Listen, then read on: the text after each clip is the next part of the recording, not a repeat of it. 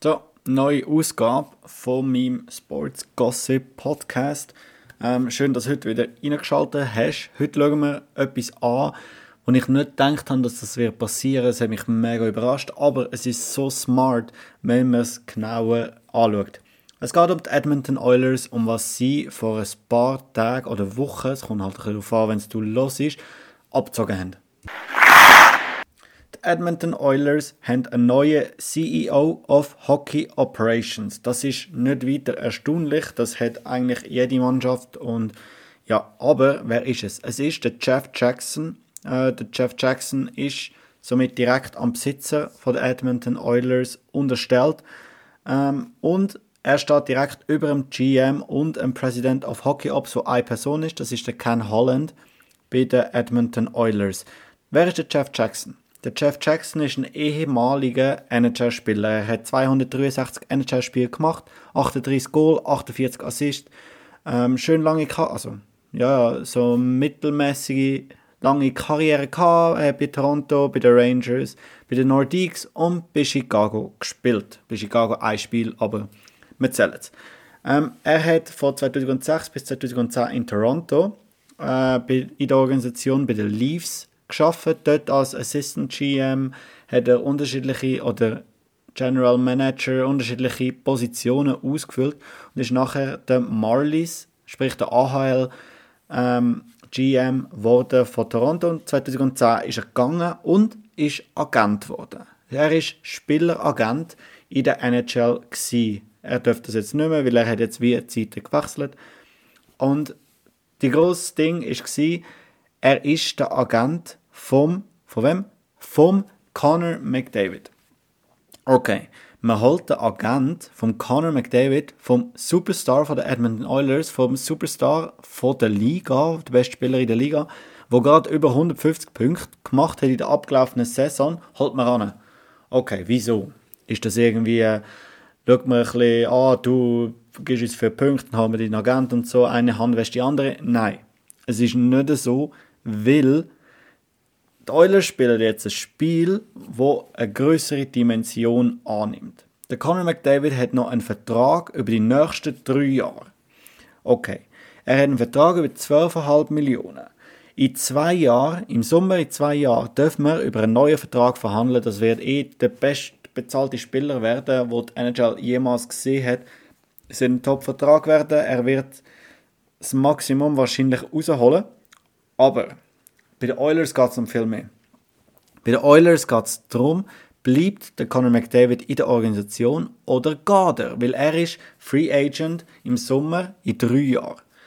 Und das Risiko, das wird man nicht eingehen. Ich verstehe das. Du darfst als Edmonton Oilers das Risiko nicht eingehen, dass der Superstar von der Liga weggeht. Sie haben das schon mal erlebt mit dem Wayne Gretzky, wo der auf LA gegangen ist, dass der Superstar dort weggegangen ist. Was macht man mit dem Conor McDavid, wenn er bis in drei Jahren noch keinen Cup gewonnen hat? Wenn er einen Cup gewinnt, erübrigt sich mir die Frage, ob er bleibt oder nicht. Wenn, weil dann hat er eigentlich alles schon erreicht und dann kann er sagen, okay, ich werde nochmal einen Cup gewinnen und nochmal, nochmal, nochmal.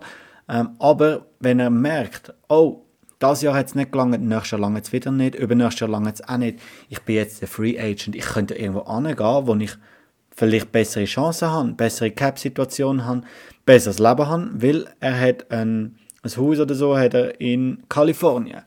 Nicht in Edmond, also auch, aber er hat zusätzlich noch ein Haus in Kalifornien.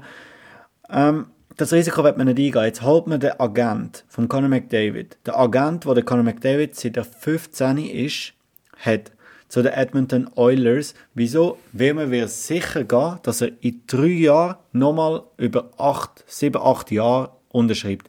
Die Edmonton Oilers brauchen den Conor McDavid. Und das in drei Jahren. Okay, jetzt kannst du natürlich sagen, hm, es ist ja erst in drei Jahren, wieso holt man ihn jetzt? Das ist ja mega Strub, also wenn die so weit vorausdenken und so und für den Jeff Jackson ist das wahrscheinlich auch ein Lohneinbuß und wer wird jetzt der Agent von Conor McDavid und so weiter. Der Agent, neuer Agent von Conor McDavid ist der gleiche Agent wie von Austin Matthews. Ähm, ja, schön für die Organisation, aber es geht nicht erst in drei Jahren los. Ich habe gesagt, in drei Jahren wird er Free Agent. In zwei Jahren darfst du einen neuen Vertrag mit ihm aushandeln und den auch schon unterschreiben. Aber noch wichtiger, ist der Vertrag von Leon Dreiseitel. Leon Dreiseitel, wir wissen es alle, neben Conor McDavid der beste und wichtigste Spieler der Edmonton Oilers. Er ist in zwei Jahren UFA und darum dürfen wir im nächsten Sommer mit ihm verhandeln. Jetzt, was ist ausgekommen? Der Conor McDavid und der Leon Dreiseitel sind ja so Best Buddies. Ja, wieso auch nicht? Also wenn du 150 Punkte zusammen machst, also gefühlt 150 Punkte zusammen machst, wieso solltest du es denn nicht äh, gut haben miteinander? Sie, ähm, die haben einen großen Einfluss aufeinander. Der Conor McDavid ist so glücklich und hat sehr viel Positives über den Jeff Jackson gesagt in den Medien. Wahrscheinlich wird er auch Ähnliches am Leon Dreiseitel sagen, hey, ist ein cooler Typ und so.